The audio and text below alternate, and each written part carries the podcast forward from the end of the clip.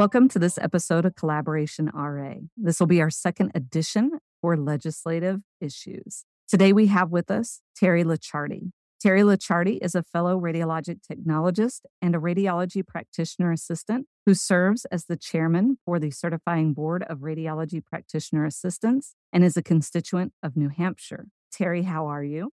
I'm well. How are you doing?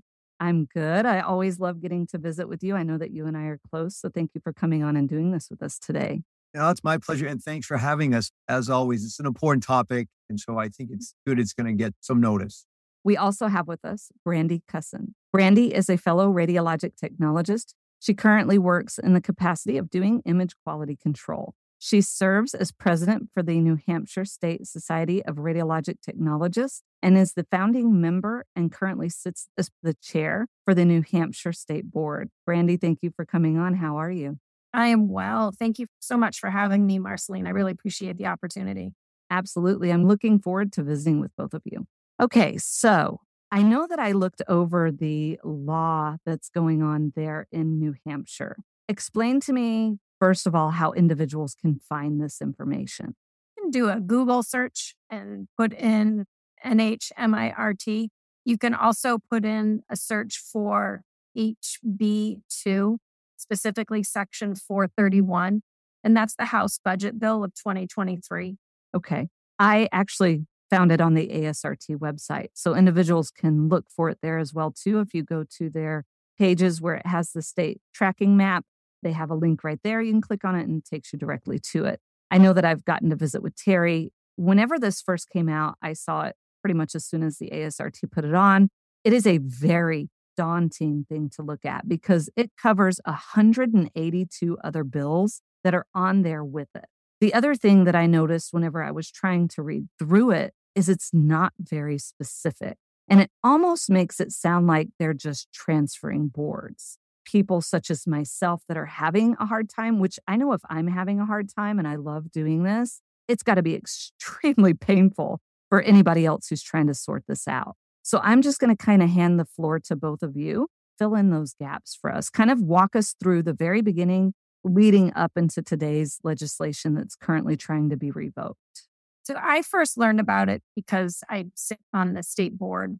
Lindsey Courtney, she is the director of OPLC, which is the Office of Public Licensure and Certifications in the state of New Hampshire, alerted us to this. And we had worked with her to try and get more information about it or why it was coming out.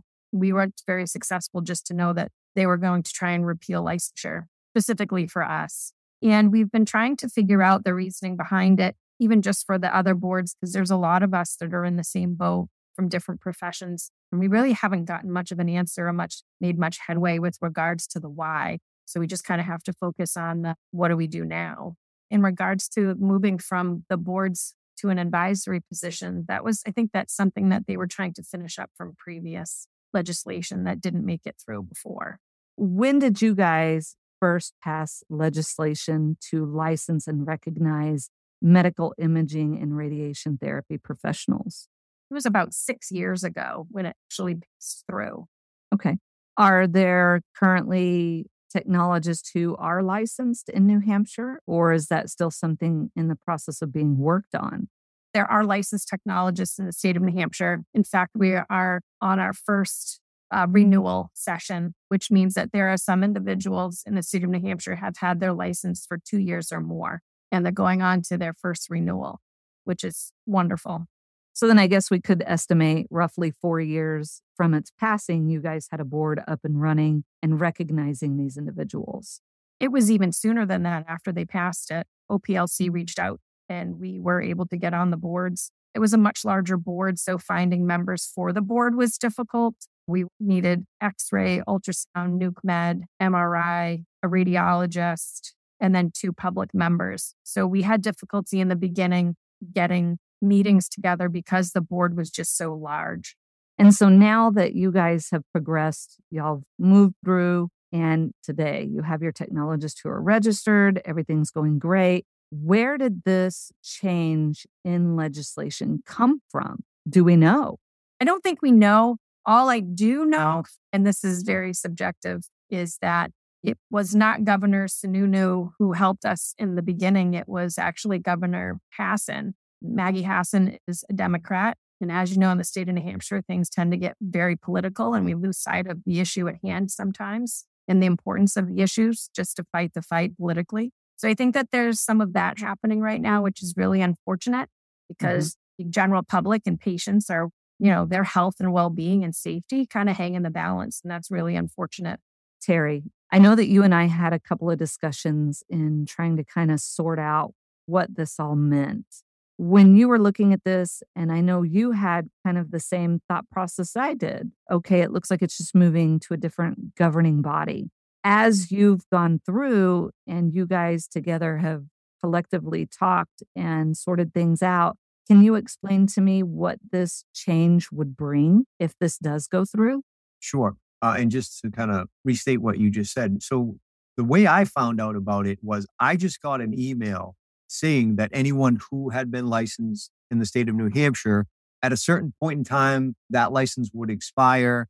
And oh, by the way, this legislation is pending. And like you, I read it to say really the authority was being transferred to the OPLC and dissolving the board, I thought as a cost savings and consolidation of, of resources because New Hampshire, we don't have a, a, state income tax. We're notoriously known for being a little underfunded on a lot of public things. And I just assumed it was a funding issue and it was consolidation of resources. So I reached out to Brandy and she clarified that for me. And then I, you know, I really dug in. She was kind enough to kind of point me to the line. And as you see, it is a 224 page document covering so many entities. And then it, it is in pretty plain language. It just says completely repeals the board we will have gone, if this were to pass, from one of the very last states in the country to adopt licensure for medical imaging professionals backwards to basically a free for all state where anybody in the state can operate a medical imaging device.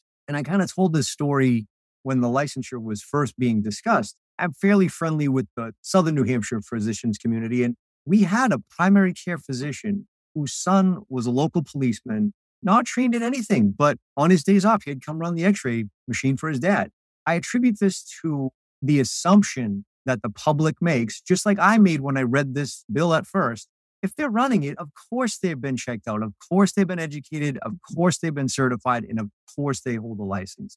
Just not the case. There is a big pocket of unintentional ignorance on the public's part that allow things like this to happen. And I think you bring up a very good, good, solid point, and something that I actually will be bringing up in a future episode. There is not one patient I meet that does not understand my title. I think if states are going to be allowing individuals without the correct recognition and education that we have as radiologic technologists, that needs to be public information.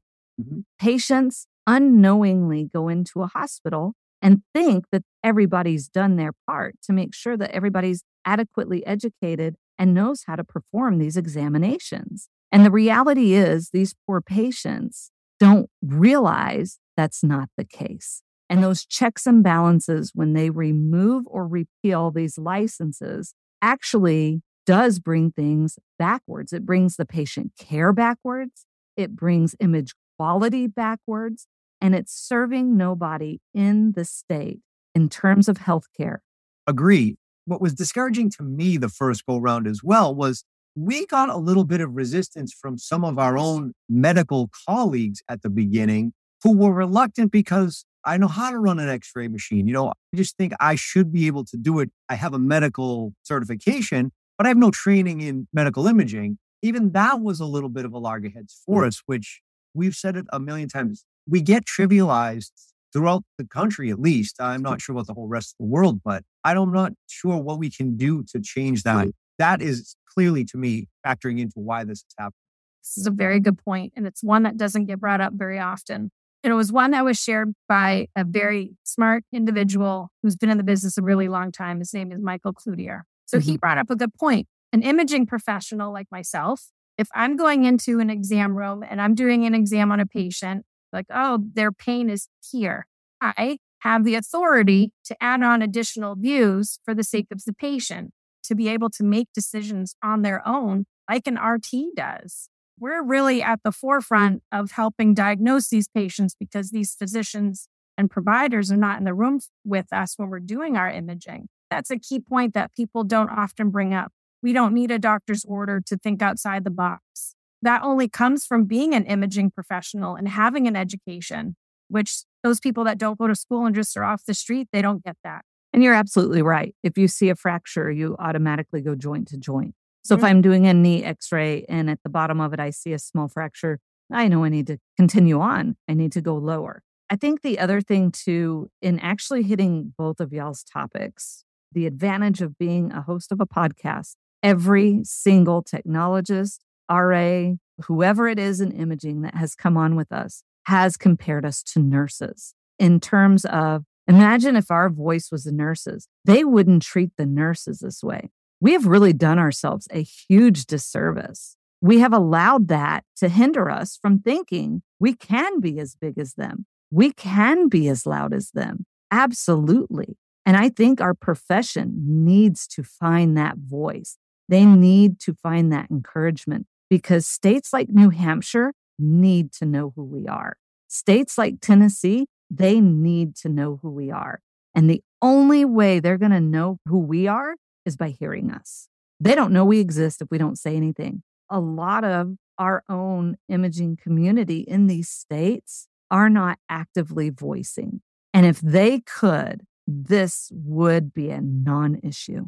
But I think right now the states are seeing they have an imaging need. Medical imagers are quiet. Let's change the rules.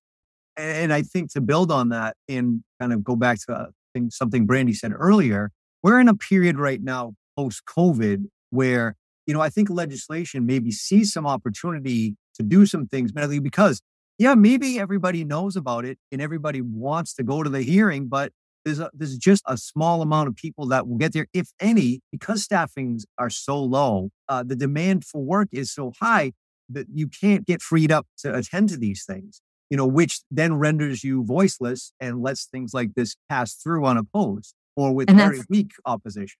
And that's where we need a lot of us because you're absolutely right. A lot of us can't go, but a lot of us can. And if you're rotating out, you know, then it makes it so much easier. The other thing is you're seeing this pass through at a faster rate than you ever have in history. Right. And I think a lot of that is they know if they get it through quicker, they're going to have less opposition. So, one, we're not advocating for ourselves. That's a one up for them. Two, they can come in and do it fast and hard, and none of us can do it because the three people that are standing up for it, they can't take off of work that quickly. They know that we're boggled down, we're understaffed, we're overworked, our patient volumes are high. This is a great opportunity for them to say, you know what?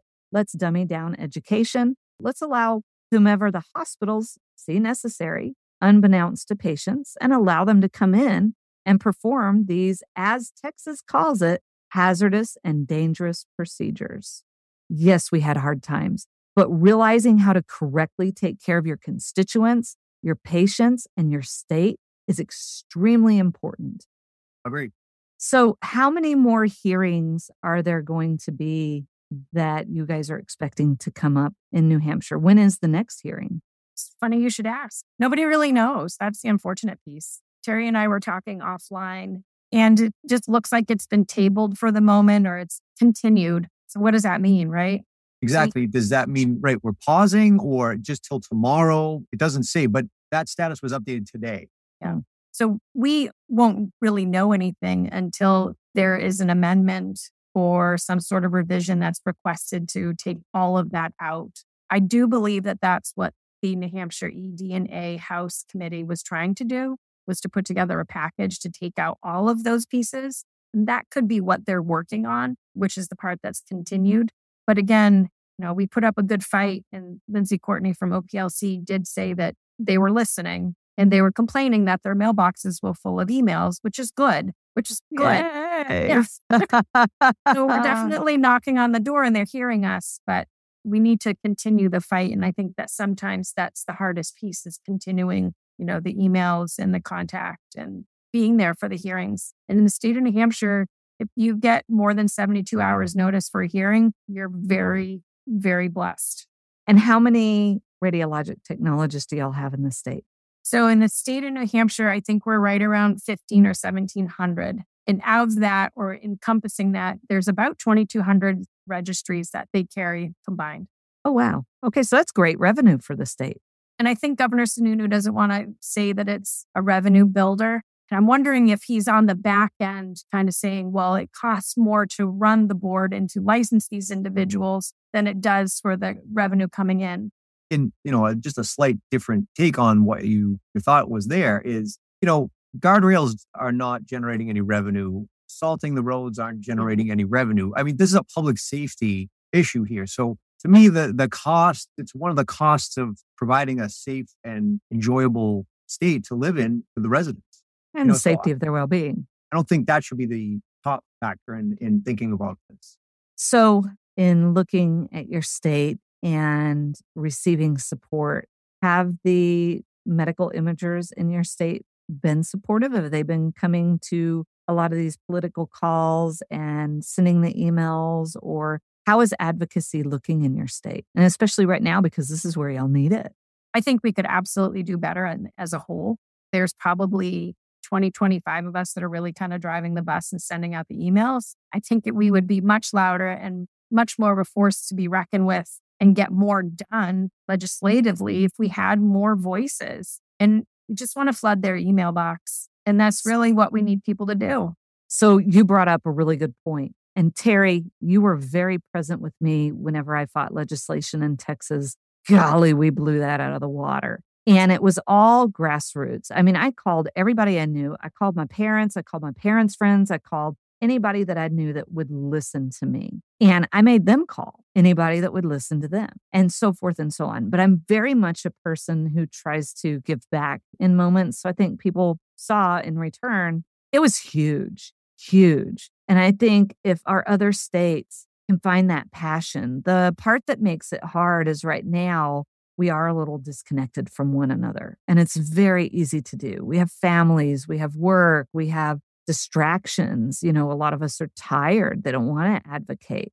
But I think being what a lot of people say keyboard warriors, and, and the ASRT even has it on their website. It's so simple. You log in. All you have to do is text that to 100 people. I need you to do me a favor, click on this link, and it does all the work for them. Encouraging people that, yes, I know you're busy. I understand it. But this is extremely important and it takes two minutes of your time, if even that to just go in, put your name, your address, and send it off because it does make a huge impact. Because the number one thing that legislators are listening to is their constituents. How is this going to affect the people who vote for them? And if you don't have that voice to them, they don't know that. And they don't understand radiology. We, as radiology professionals, don't even understand all of radiology. You know, so how can you expect a legislator who's never worked, possibly in a healthcare setting, to understand what is right for patients and what's not. They don't. They're going to have to trust the individuals who are talking to them.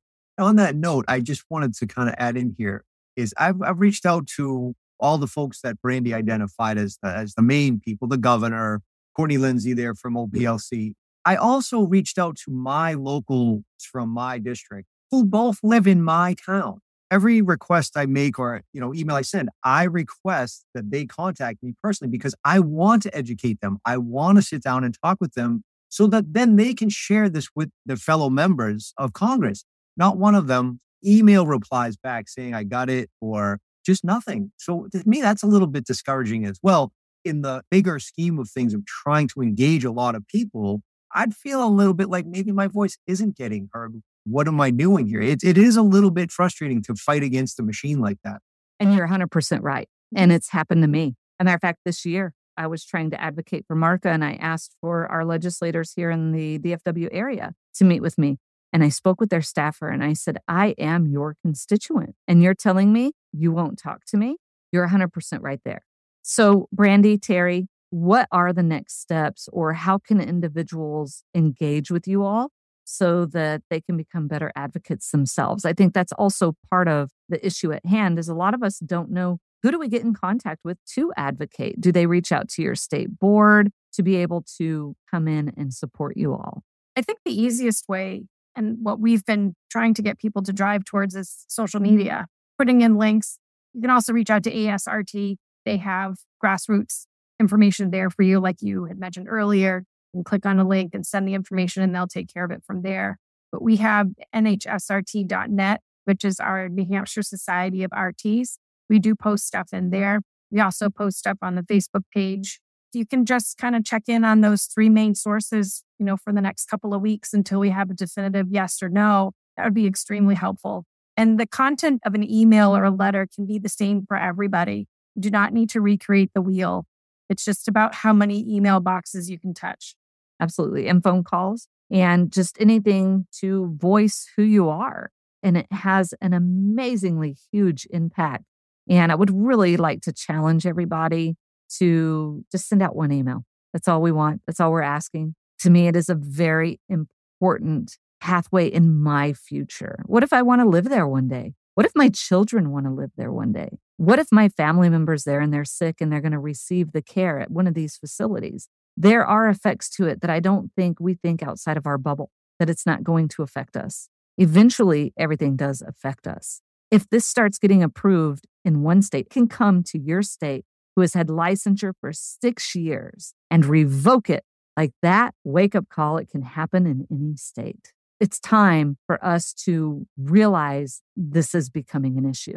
It was an issue in Tennessee. Now it's an issue in New Hampshire. Where is it going to go next? I think that that's really important. I'm also going to include the links to you guys' website, your Facebook page. I will also include the licensure information. And then I'm also going to try to upload the bill where they can find it and where they can follow it. Any advice that either of you have for our listeners or anything that you want to say to them before we cut out? I, I guess I'll just request kind of to echo the, the episode you did recently, asking for no one to do anything heroic, but do the bare minimum that you'd expect to be done in a profession.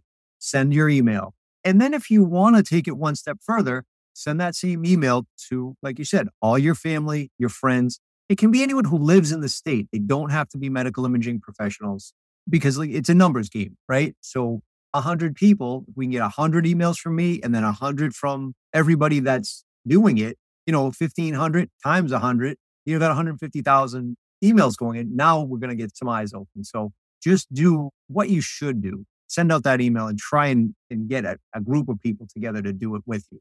The voice is definitely louder when we're heard together than when we're heard separately. So, really driving that point home is to really make a concerted effort to just send one email. Like everybody said, you can do one, two, have, you know, so other people do it for you or with you. Whenever I was doing all of my advocacy, people heard from me probably way more than they wanted to. I lost zero friends over it. Matter of fact, I probably gained a lot of different friendships that I didn't have before. And so I think a lot of people think that if they send this out, they're going to annoy their loved ones or friends or family. I think we also discredit how much people are willing to support us and assuming that they just won't do it. You'll be really, really surprised at how many people will come to your aid when you ask them for a favor and they know that it has to do with your career. There's like way more to it than just supporting legislation. I think it's supporting one another. To our listeners, thank you so much for everybody who's been tuning in, for everybody who's been supporting us the amazing amount of support that we've had and really just pulling things through in other states has been phenomenal. We appreciate everybody who listens to us, who comments, likes, shares, and subscribes. Yeah, thank you, mm. Marcelene. I appreciate the time and the opportunity. So that will do it for this week's legislative edition. I hope that you guys have an excellent week.